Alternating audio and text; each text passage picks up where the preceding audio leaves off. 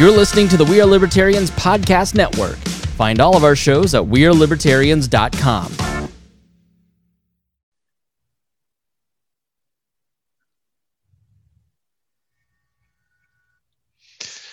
Hey, everybody. Welcome in to another edition of 50 Toasts. Thanks for coming. We're glad you're here. We do this. Uh, we Oh, you know what? I didn't plug in my other light. I got a. I'm competing with the most well lit motherfucker in the history of.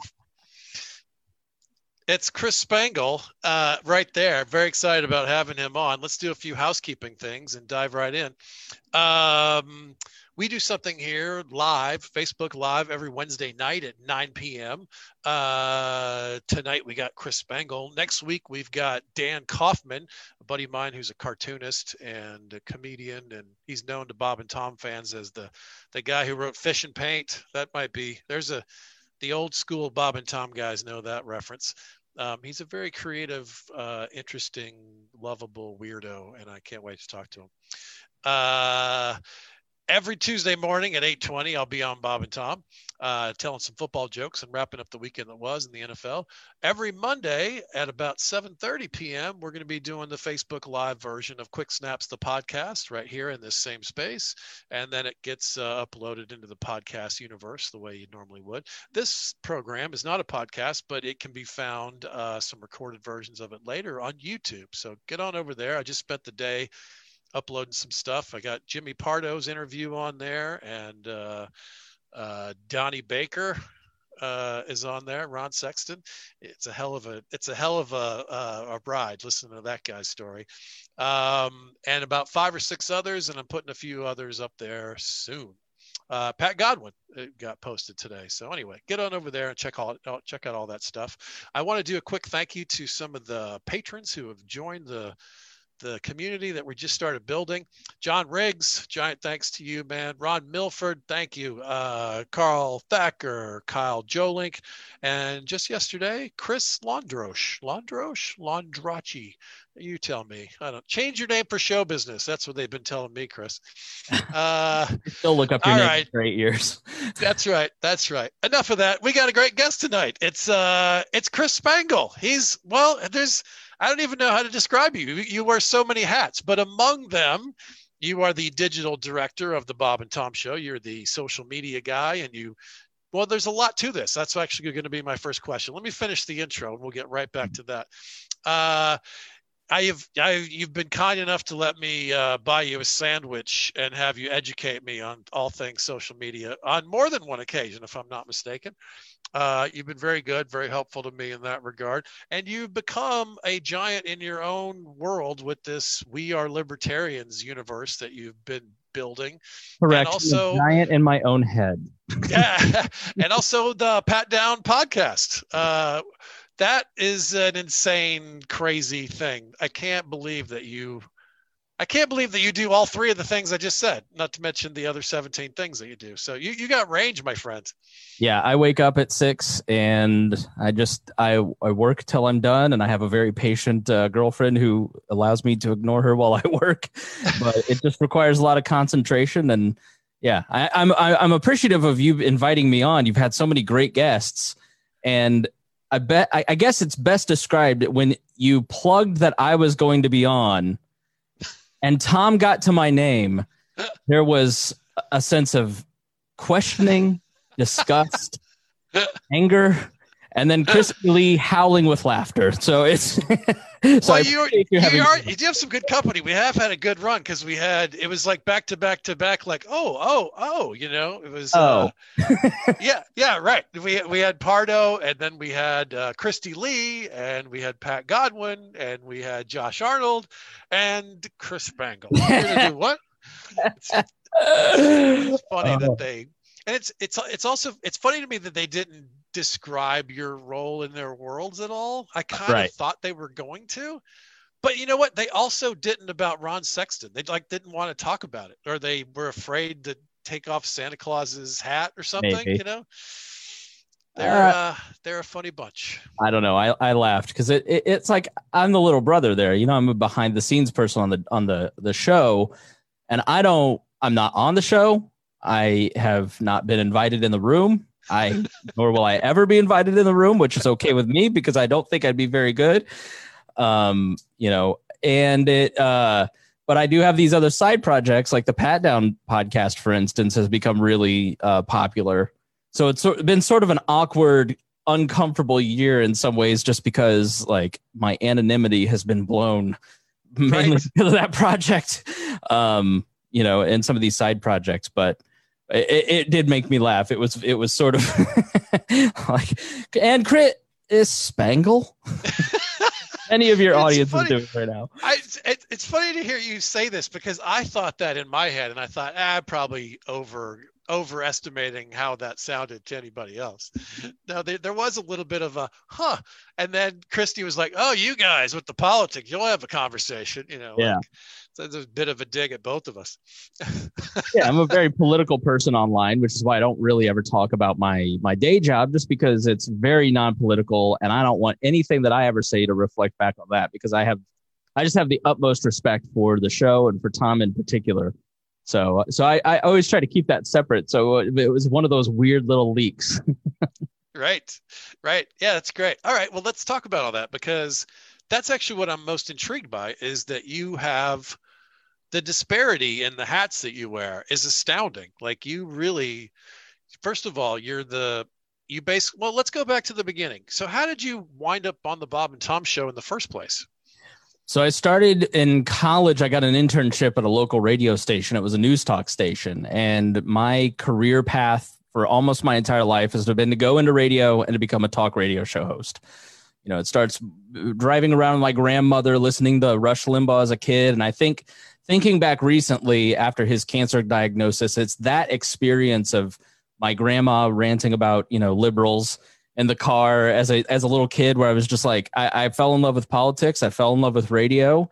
I was a li- I've been a lifelong Bob and Tom fan. Uh, I, I can remember in 2005 when I was working at that AM radio station they had a carb day broadcast downtown and i was like standing behind the scenes hoping to catch a glimpse of any of them. Yeah i never i never thought i would ever get to meet any of them let alone have the experience that i've had the last eight years but i started at that talk station as a, a producer a reporter uh, a, an engineer. I got a, a great experience doing a ton of stuff and i really dialed in on social media marketing there.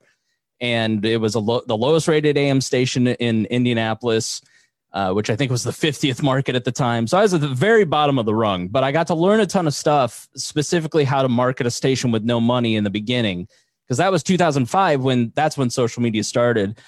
And then I left there to go work for the Libertarian Party of Indiana.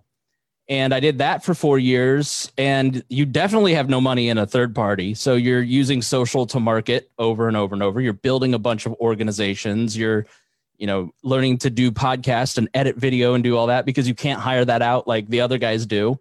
Um, and then left there to go to an advertising agency. And while there, I met PJ Yinger, who was the graphics guy because he did a logo for me. And he started picking my brain about stuff. And he's like, I really want you to meet Tom and tell him this. I go, I'm not going to meet my childhood hero and tell him how bad I think his website is. like, it's just no go. Uh, and what I didn't know is that they were looking for somebody to help kind of bring bring up some of the social media and some of the, their platforms, and they they had they had been uh, kind of in a, a they were looking to evolve and so I started doing some consulting on the side and and helping their team just figure out social and and this was 2013. So you still could do organic growth. You could do a lot of great things on social, which are all dead now. Um, but and then they they made the switch. They made a big switch, and they needed to have everything completely transferred over and uh, manage this giant project. And they brought me on staff, and I started in late 2013 and uh, became the digital director and you know, from there we evolved it from I was doing social media marketing to now it's Jeff Oskey, who is really the unsung hero of the behind the scenes of the Bob and Tom team. I mean, he's he's just so instrumental and and the expansion over the last three years of all the video program and all the stuff we're doing now is really because Jeff has taken on a lot of a lot of work and he's just a, an all star. But Jeff and I do video editing, video streaming, social media, podcasting, just all kinds of stuff. And there's, you know, there's about 10, 12 people on staff, and everybody's working on all these different things in collaboration with each other at all times. So it, it's really a team effort, but that's kind of the gist you of guys, what I do. You guys have come so far from where you were. How did, here's the, I mean, this is kind of the easy question, but it, I do want to know the answer to this. Tom is a hero of mine too, and he is he has changed my life, and I owe him everything. He's been so good to me, um, but not the most cutting edge technology guy, right? right? Like he he doesn't even, as far as I know, he does not even on social media, even privately. No. Uh, so how did how do you drag how do you drag that sort of you know uh, ethic about this universe to the modern world? That seems like a tough challenge. I don't have to drag anybody to do anything. Um, Tom is, you can see it on the show because nobody takes more hits than Tom, right? Like nobody's made fun of more than Tom. Like I'll never forget watching a bit that Josh did, and Tom is writing jokes about himself and laughing at Josh making these horrible, like he, Tom is he's not a prideful person. He is a very um, open-minded person, and he knows what he doesn't know. And he hires smart people to do what they need to do, and then lets them do it. And he knows that he knows that he doesn't know a lot about this world. And now he knows what he likes and he knows what works. And I can tell you that uh, my he, he will tell me something and I'll go, oh, that's never going to work, and then I'll do it and it'll explode because he just has a sixth sense for what his audience wants. And so Tom is not only um, very open-minded and and lets people do what they need to do and just says, "Hey, I trust you, go with it." But he's also a great example. Like he's there at 3 30, 4 o'clock every morning. Nobody works harder than him. Nobody prepares more than him. Right. Nobody's more on the ball. I mean, he's he's just, and that's part of why I think that I've kind of evolved myself and going, all right, well, if Tom can get up and do this and Tom can do that, then I have no business watching television at night when I could be doing something more productive. you know what I mean? Like he's he is getting up at 3 30 in the morning. He's working till 8 p.m. He's he do, has a great family life. Like so I've watched his example over the last eight years and he's just been a, a huge, huge influence on me. Yeah. Yeah. He's a monster. And he makes what he does is so hard to do. He's he's ultimately in charge of juggling balls in the air for four and a half hours and he's the one who has to catch them when everyone else drops them what he does is a crazy miracle that it happens five times a week for 30 years it's yeah. crazy um all right so then how i yeah I'm, i have so many questions about everything um I listened to a little bit of uh, We Are Libertarians this week in preparation for this. I used to I, I used to listen to a lot more podcasts, but it's been hard this year because for me, listening to podcasts is about walking through airports and being in a rental car and driving to a gig and being on a train to go do a midnight set somewhere in the city in New York. And I haven't been doing any of that stuff. Yeah. Uh, so I caught up a little bit this week and I listened to you talk about uh, a few things one of them is you have some trepidation about social media. Mm-hmm. Talk to me about that. Uh, the, the, the social media that started in 2005 and evolved and gave me the career that I have is a lot different now than it was then. And I think we've learned a lot more about the nature of it. And so while I I, I spend too much time there, uh, but most people do. Like there have been studies that show people spend two out of every five minutes on Facebook. And if you talk to any person that's a social worker or a teacher, they'll tell you that the the mental health crisis of kids in K through 12 education and acting out is almost solely due to signs of neglect in kids who are being ignored by their parents who are on their phone. You know, and and it's and it's easy to do and it's easy to kind of like oh my it's hard to read a book now. Once i got a smartphone in 2010 like it's harder to read a book because you get three page you get a page in and your brain's going wonder what's going on out there. You know i want to hook into the matrix. Like I, I really have a hard time trying to get my brain to reset to real life. You know if i'm having family time trying to make sure that i am i am ignoring what's going on out there and plugged into what's happening here you know because it's hard it's hard to do especially if you you, you know you're managing a few different brands and there's always something to share or there's always something you know there's when you're running a content machine it's kind of it's hard to check out. But i don't think that i'm unique. I think that a lot of people have that experience with it. And what i've seen with facebook in particular but they all kind of do this you know if you run something like a political page like the we're libertarians page i can post helpful. Like I just wrote a post on here's your basic guide to voting. Like lots of people have basic questions because a lot of what we try to do is even though it's geared towards libertarianism, I try to explain the news, give people context of what's going on, try to give a nonpartisan, independent look at what's happening. Like this weekend, we're going to talk about the Hunter Biden thing. Okay, we're going to we we post our show notes, which are usually 16 pages long. Like we do a lot of research. We try not to be crazy. We try to just show you our work so you can trust what we're saying and you can pick that apart too. And, uh, you know, because people just don't really trust what's going on. You take something like that, for instance, and it's like, I don't know if I should trust this universe over here or this universe over there. And uh, we're, we're, we're kind of the voice in the middle, uh, trying to, to help people make sense of things. Um, and with social media, if I post something like your guide to voting, here, find out candidate information, find out how to register to vote, find out where your polling place is, it will get five to 900 impressions on a page with 100,000 likes.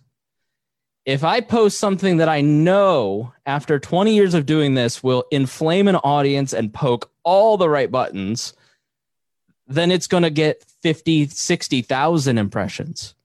Yeah. And so Facebook, despite all their protestations of how they've fixed everything and they're trying to be more responsible, they really haven't been. And I can tell you as a content creator, it's a constant battle within yourself to avoid going lowest common denominator. You know, and again, going back to my day job and the example that is set there and the standards that are set there and yeah, you could do that because that'll be that that you know, you can eat candy bars all day, every day. But eventually the consequences of that are really severe and dire. And and it's not going to make you a healthy individual. And so, you know, a, as a person who's constantly spending all day thinking about what am I putting into other people's brains with what I share on all of these different platforms, I think really hard about the impact on the other side of the mouse what is is this good for them? Is this good for me? And and it's it's really taken on a very like trying to be very thoughtful about how i manage things especially on the political side because it's just so easy right now especially in an election year to just inflame inflame inflame inflame. And you can get you know we were stuck at 97,000 likes for 2 years. And all of a sudden we're at 102,000 likes in 2 months. Well i could probably be at 120 right now if I really wanted to like poke, poke, poke, but you just can't do that. You have to really think uh, uh, like strategically about what's good for you, what's good for them. And right. I, I, don't, I don't know that it's totally. I think that the addictive nature of this stuff, the outrage machine that we've got that's giving us the dopamine hits, isn't always good for us.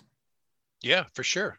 But but we're still working within the world uh, where we desperately need this machine that we're yeah. beginning to question you know so it's an interesting balance. It's i mean you're the you're the quintessential example of literally being a social media director in a way and beginning to go ooh yikes.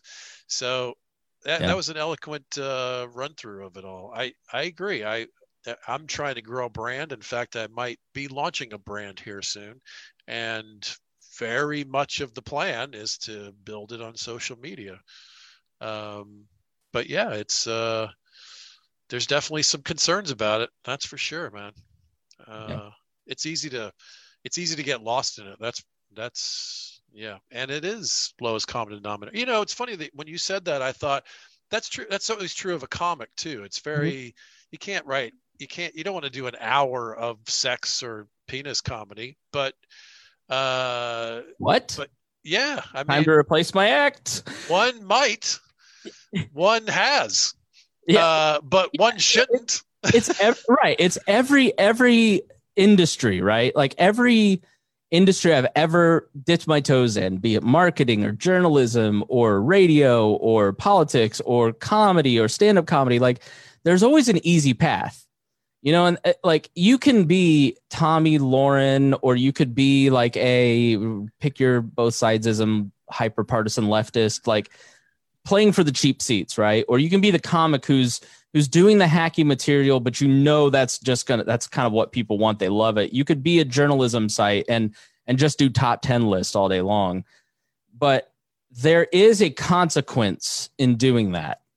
You lose respect from your peers which you in the end appreciate far more than most other things. Like and i've seen this and i've learned this kind of from the comedy world. Like you guys have a very strong ethic. And it, it, reminds me a lot of journalists. Like there is a lot of call out culture setting kind of the the boundaries of what's acceptable. You're not supposed to do this and steal jokes and how dare you you know right. and you know and it, and it keeps the product better. It keeps comedians healthier. It keeps them sharper because they're not just playing to those cheap seats. They're pushing the edges of what actually is is interesting and what is groundbreaking yeah, I got I got a call uh, years ago from an academic who was studying this, and he was fascinated because uh, he found stand up to be sort of the paradigm of of artistic self policing uh, that you don't see in other fields. Like in the his example was like in the fashion industry, if there's something that comes out that hits, everyone steals it the next day yeah. and builds their own version of it. And he was intrigued that comics had such a strong sort of ethic to be original that they would literally shun each other if that wasn't followed.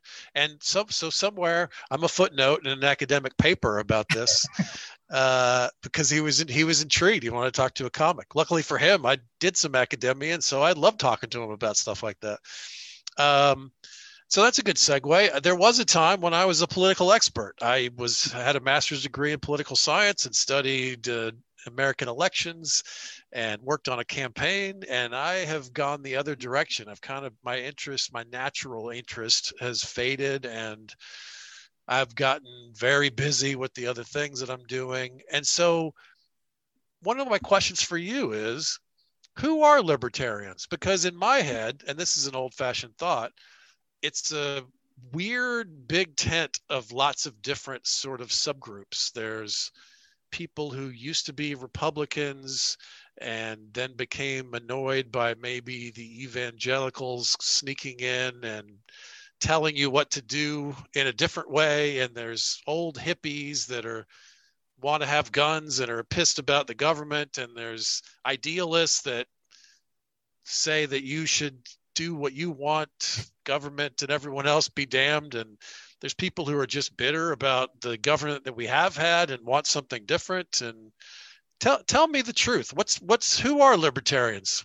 Uh, all of the above and most of them embodied in one person. You know if you are a libertarian you feel all those different strains. There are you know we are libertarians. We try to bring in people from a, a variety of backgrounds and and thoughts and we fight it out amongst each other. I mean i literally said in our, our group our behind the scenes group chat today who's what are we arguing about today you know, because we've got more conservatarian people, we've got libertarian socialists, you know, on the left right spectrum, they couldn't be further apart. And then, you know, I'm more in the center, but then there's, you know, on, on issues, on various issues, we all disagree. There's a great quiz out there that if you don't know where you stand politically, it's called isidewith.com. Uh, and you can take that quiz and it'll tell you who you most identify that you take the quiz with all the, the the questions on issues find out where you stand and then it'll assign you to a party and issues. And i've i've had some friends take it and like these trump supporters are like i'm a democrat? Yeah. Um, you know and it's sort of like a weird thing that helps people who don't know a lot about it. But when you look at mine like i'm 89% with the libertarian party 48% with the republicans and 20% with the democrats. And you know i i really try to look at things from issue to issue but it's all through the lens of a single paradigm. And the basis of libertarianism is the idea that government force is inherently immoral. And you it's it's what your parents taught you when you were a kid. It's an extension of the values that you learned as a child. Don't hit people. Don't take other people's stuff. Don't lie to people you know, it, once you get older, don't commit fraud. Uh, and those are basic moral violations. But fraud is in the top four. absolutely, you know, and so you're you're violating people's, you know, like things. Well, things like murder, you know, yeah. uh, any kind of, you know, you and I can shout at each other all day long, but if I hit you, if I lie to you, if I try to to defraud you out of a contract, things like that, then that's a problem, right? But yeah, of course. Um, the morality doesn't change when there's four of us voting to make you do what we want. And it doesn't change just because we're going to give you something in return for what we're taking from you. You know if we take your car and give you a bike that morality doesn't change.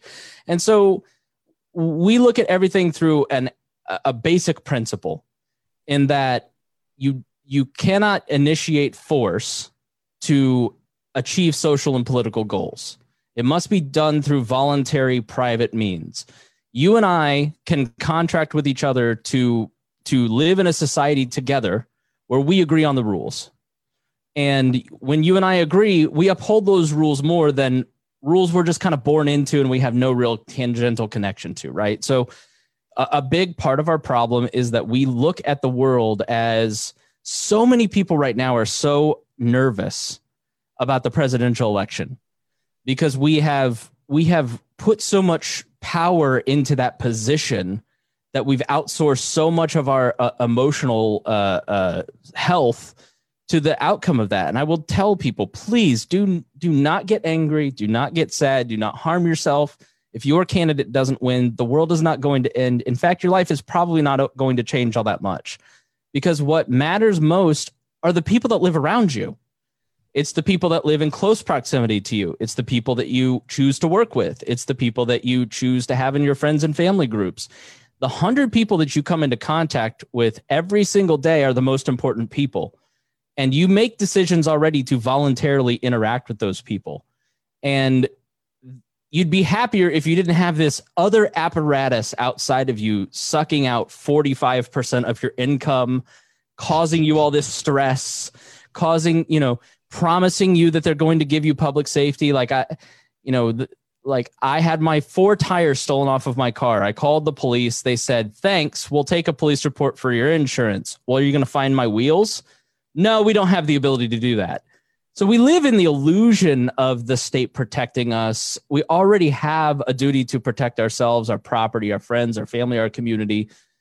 It's just time to take ownership of that and stop outsourcing that to a mythology that somehow this is all benefiting us because at the end of the day i don't think there's anybody that turns on the news and goes government is benefiting me and other people in a very concrete positive way on the on the whole.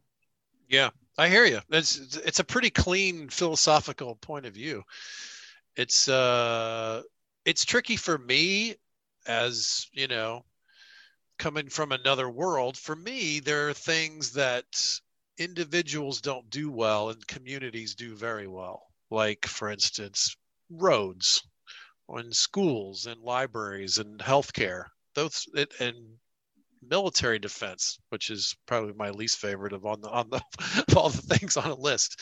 But those things you can't you can't just leave to the individuals to sort out in a laissez-faire world, in my opinion. Now that's a debatable point, but um, in our current environment and our current setup, I could see how you could see that. But when you think about the world that you want to create in 2100, like I do, and the world we are going to move towards because of technology, those issues become less important because you're no longer militarizing 370 million people to invade Iraq, for instance. You know, you're not being aggressive. You're you're choosing to put economics first. I think that what we will see over the next decades is that as technology advances and people find it so easy to to earn a living to start a business to voluntarily cooperate with each other all that other stuff becomes so much less important because the economic becomes so much more important. As we we as the world becomes more decentralized people will become more comfortable with it you know as we move away from the greatest generation mentality of of the way that society was organized those people our great our grandparents and great grandparents were very comfortable with big institutions. They served in the military. They watched walter cronkite. They believed that world existed. But you know that mindset is fading away and that's never we have no ability to go back to the world of the 1950s because the internet has fundamentally radically changed everything. There are gatekeepers, but there are no more walls. You and I are proof of that, you know? And so you you can seek or swim based on your own talent and work ethic and and everybody is in that kind of same position and you have uh, and the people that don't have the ability to pull themselves up by the bootstraps because they have no boots it's never been easier to help raise money for them to find out their story and provide aid to them i think you're you're seeing in the internet so when somebody says give me an example of a libertarian society at work the internet is kind of a, a good starting point to look at because that decentralization allows for massive growth of new opportunities in helping people starting businesses and that's only going to increase because as we transfer from big corporations to the gig economy we're never going back to the big corporations so now government has to change education has to change like media has changed like comedy is changing like everything else is changing and people are going to get to a point where they just go, I don't want the social conservatives telling me what to do. I don't want the the, the Democrats with with these giant structured, you know, Green New Deals, and uh, I just want you out of my way. You know, yeah, everybody. Eh, 2020 is the story of get the boot off my neck, get out of my way, and let me earn a living with people I like. Yeah, I hear you. I, I, I don't want to have a big political debate. I just I want to say 2020 is also proof that we need communities and we need to agree on things and we need to help each other in a way that's not every man for himself. Those that COVID vaccine ain't going to come out of space. It's going to come from community efforts, organized business interests, all of us working together. That's how we solve problems like this. And I feel the same way about some of the other things like whales. If if we don't agree collectively on a global scale that we're not going to kill all the whales, there ain't going to be no whales. That's mm-hmm. a government thing. That's a community thing that we do together as humans to get on the right page together. Mm, it, it uh, let's take masks for instance because I'm not I'm not a COVID denier. I don't think it's a hoax. I think it's real. I took it re, I, I took it very seriously from the beginning, trying to figure out what was going on. You saw businesses like the NBA and the NCAA walking away from millions, if not billions, of dollars because they wanted to do the right thing in a lack of information environment in March, saying, in good conscience, we cannot have these events. We have to cancel these events. Businesses across the spectrum did that people people are willing and stuart huff was on my podcast years ago and, and gave this great analogy he's like I, I witnessed a car crash and several of us pull over and it's a group of various races colors creeds running to help this person and not once did any of us go i wonder if the person i'm going to save is jewish or are they white right. or are they you know, whatever right when we see people in trouble, when we see empathy really does work. But what gets in the middle of that empathetic response is a sense of resentment and backlash. And the greatest driver of resentment and backlash in the world today is government, is politicians. I totally disagree about that. All right. Why? Well, I would say the biggest resentment in my life is health insurance, which is a private company, which is set up like the mob to help me if I have a problem. I give them a mm-hmm. little protection money every month. And as soon as I have a problem, they try to fuck me out of the protection that I bought. And sure. they're a giant bureaucracy that doesn't even need to exist if there's a single payer plan, if you and I just agree that if somebody gets cancer, we all chip in a little to help them get out of cancer, then we don't have a health insurance industry. We're all better off and the cancer treatment's better. It's a win-win-win. Yeah, but the the private insurance markets for instance, they're able to use the force of government. They're able to buy politicians to go through the through Obamacare, through the HMO Act of 71, through the various acts of Congress and write the laws that give them the best deal on ensuring their it's it's why social media wants to be regulated because then all of a sudden they can write the laws that enshrine their position and make sure that they're Facebook and Twitter forever and you never get to start Parler. You know, and that's sort of what's happened in the insurance industry. And so we we we look at the the the now and we go, why is this broken? Why does this not work? and we never go back and look at what are the tools that these companies use to build this corrupt network? And it's often the force of government instead of the free market. We, we don't have a free market system. We have a a frankenstein system that has been built over a series of major pieces of legislation that they've personally designed. Yeah i agree that it's a it's a gigantic mess that doesn't succeed from any of the points of view at any level. But I would say to you that the issue is not that the government is the problem, it's that we don't agree as a culture. This is something that's puzzled me for always. You and I both agree, I think, and most people in America will agree without a hesitation. We all have the right to an education. Mm-hmm. Why don't you have the right to leukemia treatment? Why is that something that you have to pay for or maybe you don't get it or maybe you don't get it at a level that's good? That's that doesn't seem fair to me. Yeah i don't think there's anybody on the right or on the free market side of the argument that doesn't agree with that that there shouldn't be low cost easy access healthcare for anybody that's that's suffering. What we disagree on is the methods to get to that point you know the the right. way that the, that the system is set up there there are a lot of free market healthcare systems that, that operate just like you described you often hear them advertised on like a conservative talk radio network you know the the uh the group of Christians that have several thousand people in it that contribute monthly and then they draw based on need and it's a private insurance network. Uh, those exist. You can you can get involved in those and opt out totally. There's a lot of doctors that opt out totally from Medicare, from the private insurance network and they take cash only. What what happened under Obama and has happened under Trump is that the, the federal government is trying to limit their, if not kill off, all of those options because they don't want those options to exist. They want their system. It's it's part of why you know. So yeah, but they're only even in this mess because the culture at large doesn't accept the premise that we should all chip in and take care of each other. Otherwise, it would be a single payer system and all of this mess would disappear. There's no reason a cash register should be involved with a healthcare visit.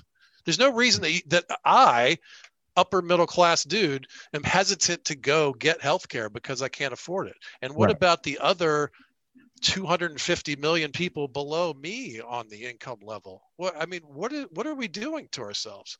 That, in my opinion, that is that's a failure of the community. That's because we haven't stepped up like almost every other industrialized country has and decided to do that. We have the means. Yeah, it goes all of these arguments we could argue about any issue ad nauseum.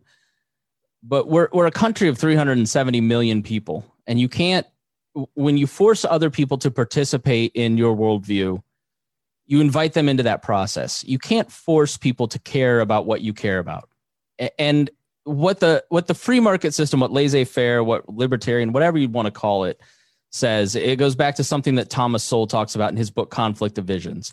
There's two types of visions for government.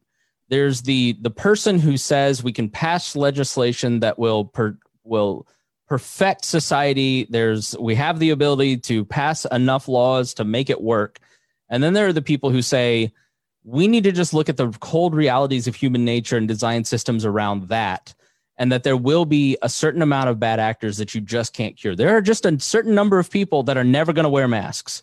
It doesn't matter how hard you go in, in sure. terms of legislation there are some people who are not going to wear masks. And the more legislation you pass the more of those people you create. You know the more you try to force people to participate in things instead of persuading them then the more resentment and backlash, the less the less uh, compliance you have. That's the libertarian argument about all of these things. Is that I, I, I truly believe that you can persuade people to do the right thing for a large percentage of the population. I think we saw that this year. I think a large majority of people looked at this and said, I'm willing to stay home and sacrifice for uh, a, couple weeks, two to three weeks, four, how long? Four weeks, right? Like, just be honest with me, be straight up with me. I'm willing to do that. But then once it starts to like, well, we're going to do this till the vaccine, and we don't know when that's going to be, and it starts to change a little bit, and it, people feel like they're not being told the truth, and then they're, you know, the businesses that are marked essential, for instance, are big donors to our state's governor, or you know, like it once it goes back to Hayek's knowledge problem, which basically this guy Friedrich Hayek said there is no the a complex society like ours is too large and unwieldy for there to be a group of experts to to run the government effectively. It cannot regulate itself because you can never learn enough to actually perfect. I disagree with that. You want experts to run everything. In fact, that's one of the problems in a democracy is that most of us who vote have no idea what we're doing. the weakness of democracy isn't that it doesn't work well, it's that the people in the democracy aren't working on it. They're not mm-hmm. doing it well. That's the biggest weakness in a democracy, in my opinion. Um, I will say this: I I listened to some of We Are Libertarians today, and I'm very impressed at how much homework you do, and how open you are, and how thoughtful you are. And I specifically listened today to the uh, the one about the um, uh, the language is escaping me, the presidential debate commission. Is that the right mm-hmm. phrase? Yep. That's a great one, and you make a great point about and I think a lot of libertarians, this is one of the thrusts of their of their frustration, is that they're squeezed out of the conversation. Uh, and I totally agree with you on that. And I want to ask you because uh, basically your point was, and I totally agree, that when third parties are squeezed out of the debates, they're squeezed out of the big part of the conversation and they get squeezed out of the public perception that they're a realistic option and it doesn't allow them the chance to really build and grow and be. So, where do you draw the line? Because I don't know what the answer is. If how do you decide who's in a debate? So, there are really only four parties in America today. Like there are there's the Constitution Party, there's the American Solidarity Party, there's there's parties, right? The Transhumanist Party. But when you get down to it, there's the two major parties we all know, and then there's the Green Party and the Libertarian Party. And they consistently get on the ballot across the country. Jo Jorgensen, the presidential candidate for the Libertarian Party, will be on all 50 ballots this year. Uh, and I believe in Washington, D.C., too. The Green Party candidate, Howie Hawkins, I don't think will be on all the different ballots. Uh, the the pre- what most people don't realize is the presidential debate commission founded in uh, 1988 after jack anderson had a strong race uh, against carter and some others uh, it it was formed by the republican and democratic parties right. and took over the presidential debates from the league of women voters for the sole purpose of excluding everyone but republicans and democrats and then Ross Perot squeaked through in 92. Well, after Ross Perot, they fixed it and they said you can only, to get into the debate, to get Howie Hawkins and Jo Jorgensen into this debate, you've got to be at 15% in polling and it has to be in the polling from these five firms. Well, those five firms never add Jo Jorgensen or Howie Hawkins to their polling.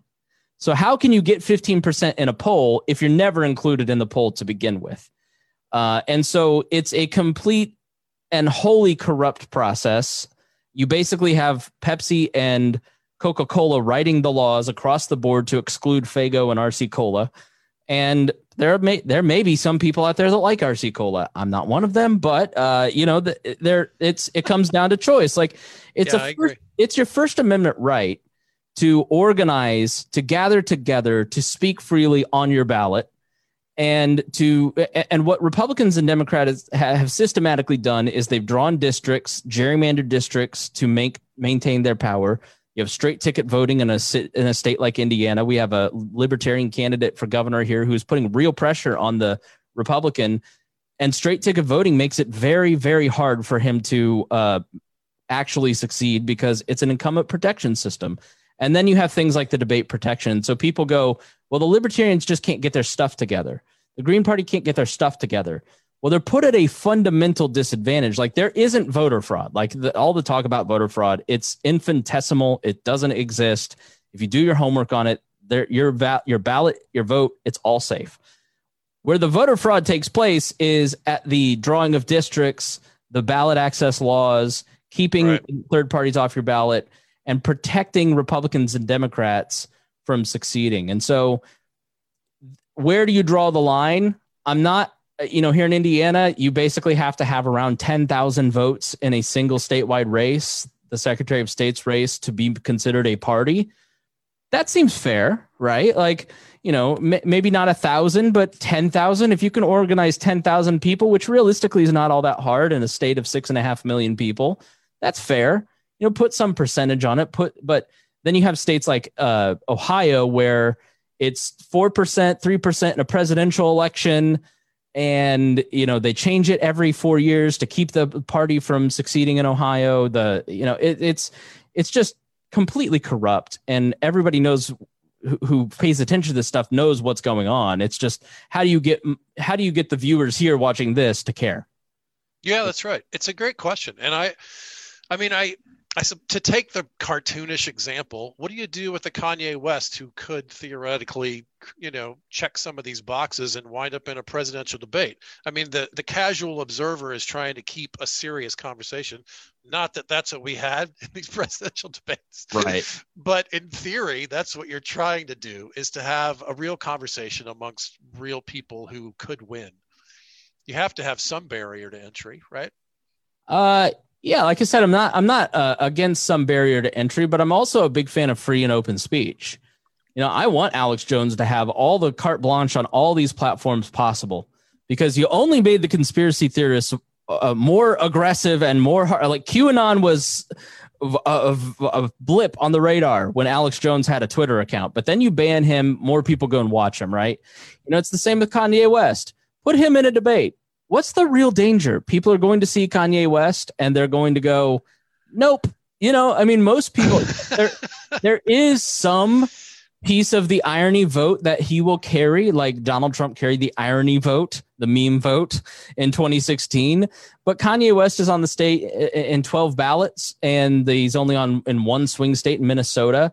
And could he swing that away from Joe Biden and give that state to Minnesota?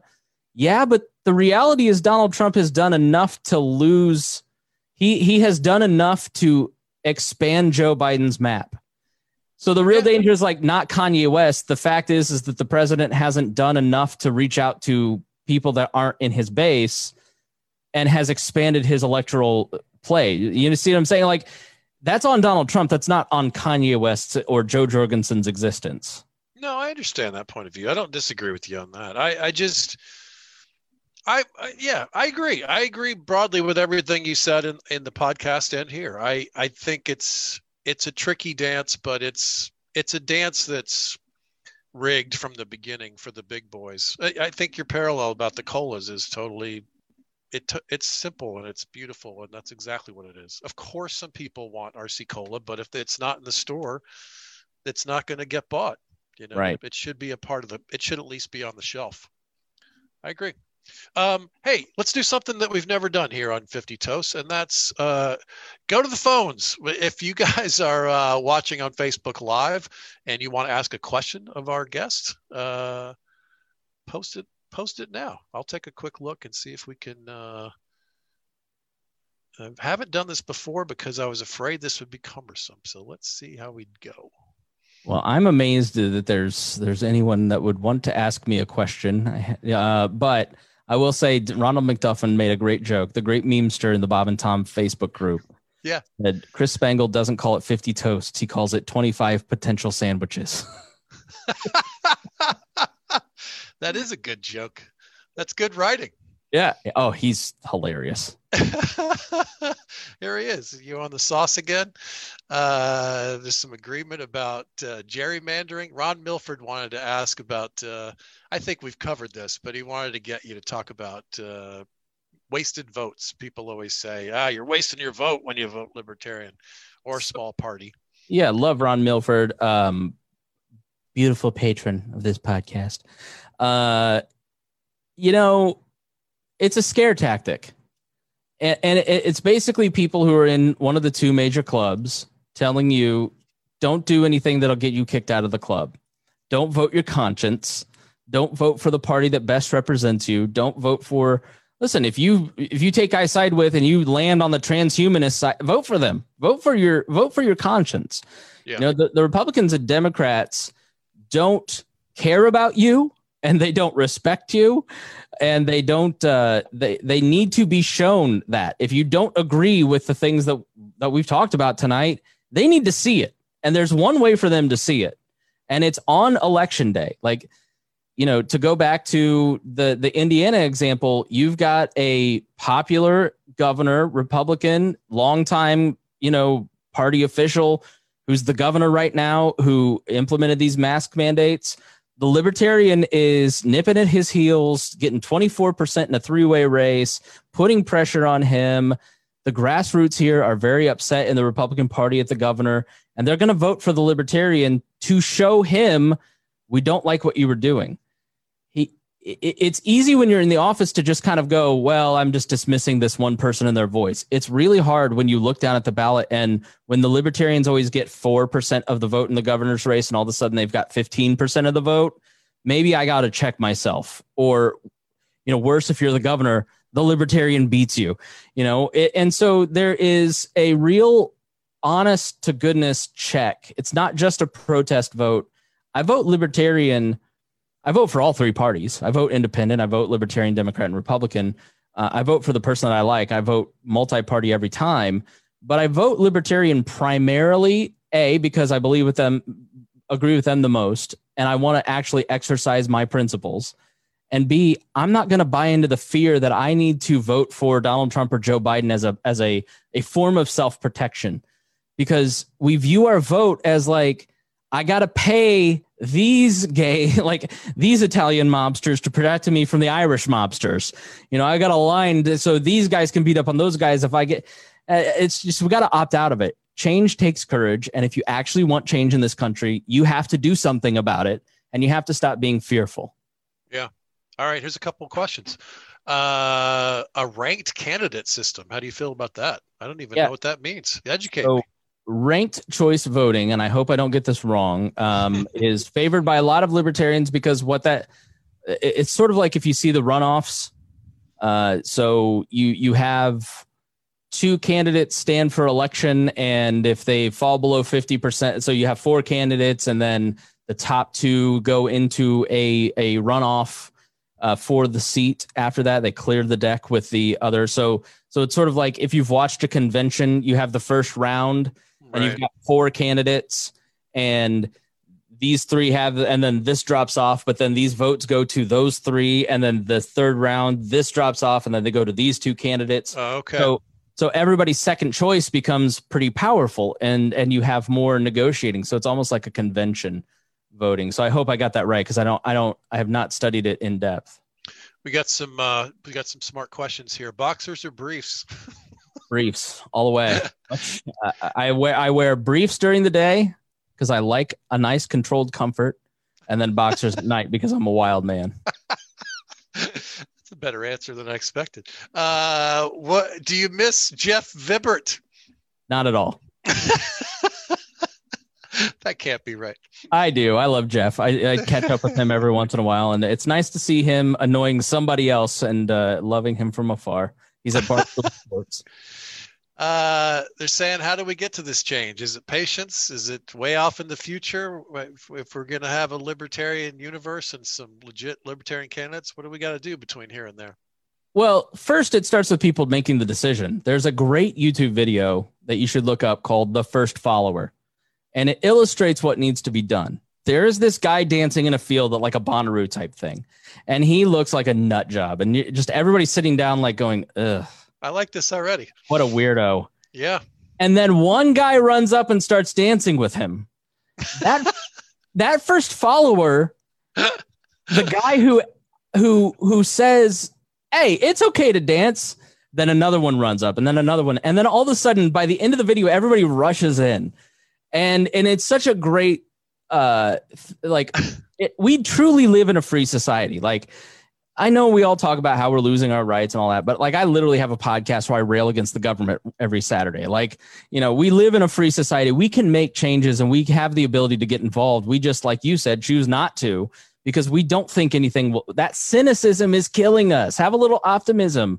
Yes, it is off in the future. And I think about 2100, not 2020. But the more of us that choose to opt out, choose to be that first follower and stand up next to the guy that looks weird, that's saying the crazy things because it's not what's done, the sooner we're going to get there. You never know how quickly it can avalanche. That's great. Uh, Spangle, does your mom listen to your podcast? No, not my parents. Uh, I will be honest, my dad never got the politics thing. He was very disappointed I was not good at sports. He has apologized for making me play football in seventh grade when I cried a lot. He was never proud of me until I started working at Bob and Tom. and that's when he told me he was proud of me. And I just haven't been the same. I haven't had the same edge since, to be honest.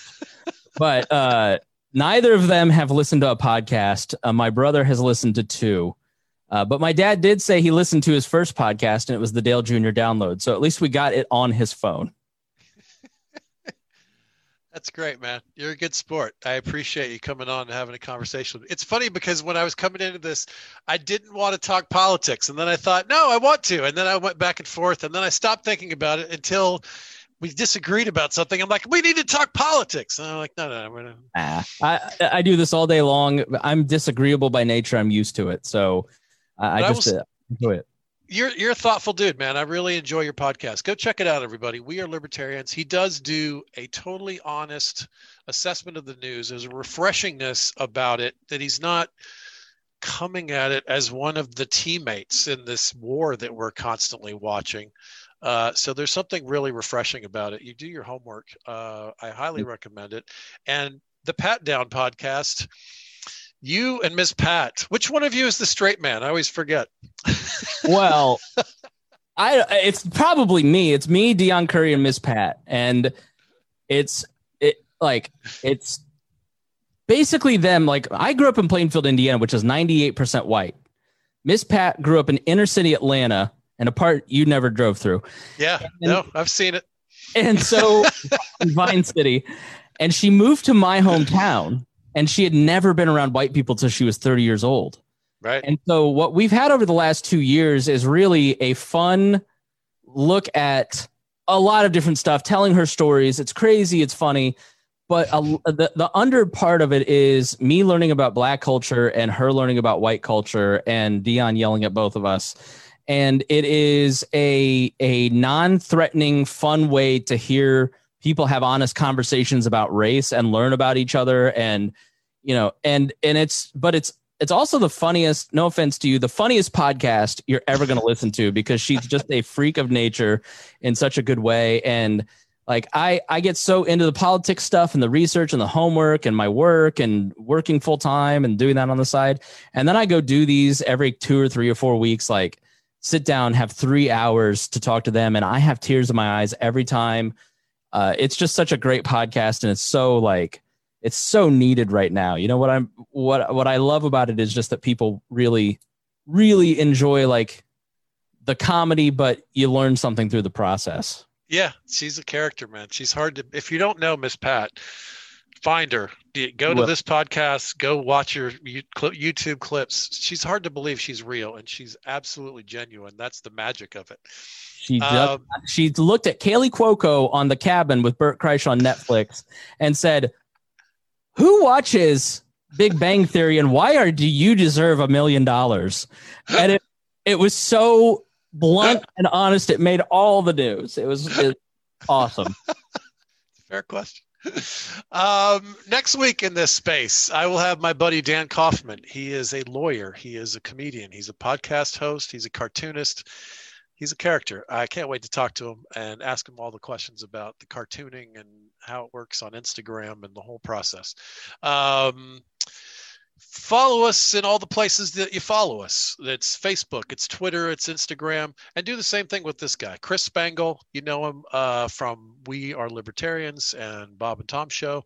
Uh, and check out Patreon. Go to patreon.com and type in Kostaki, and it'll teach you how to do the things and to be one of uh, one of a very very new budding community that we are now building. So I'm proud of it. I uh, we did a thing with our Quick Snaps, uh, the podcast Patreon folks last week. And I couldn't believe how much I love these people. It was really, it's been really fun, kind of using pay- Patreon. Was to me, it was. It's a little bit like um, this is a weird parallel, but it's a little bit like internet dating. Like when it first came out, it was like, I'm not fucking doing that. Yeah. And now I'm like, I love it. I love it. You can just go in there and go, no smokers, no this, no that. It's it's like internet dating. It's such a great thing. It allows you to support the creators and the artists and the bands and the weirdos and in whatever you like and to connect with them. And they have a way to thank you back now, which makes it this sort of a, a cyclical community thing. And so I'm just embracing it now. I'm on the ground floor of it, and uh, we're loving it. Anyway, I have to tell you that you're, uh, you're no, uh, we we didn't do any kind of monetization until year five. We're now in year nine of We Are Libertarians. Everything changed when we started the Patreon because a people felt like they were investing in it. Because if you love anything that a creator does, if you love what Kostaki does, you should support that. Think of it as a tip. Think of it as as supporting that content because the model right. in the new age is just totally changing.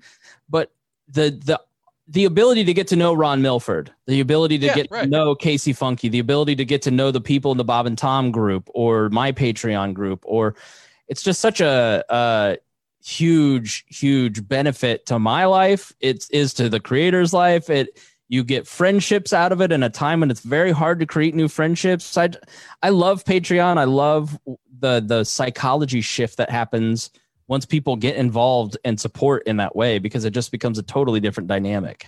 Yeah, I agree. I, well said, man. It's been a pleasure, Chris Spangle. Thanks, Thank buddy. so much. I appreciate it. Thanks so much for doing this. Someday, when the world is uh, what it used to be, uh, I'll buy you a sandwich again. Excellent. Look forward. I want some more advice. Absolutely. Here to help. Take it easy, buddy. We'll see you.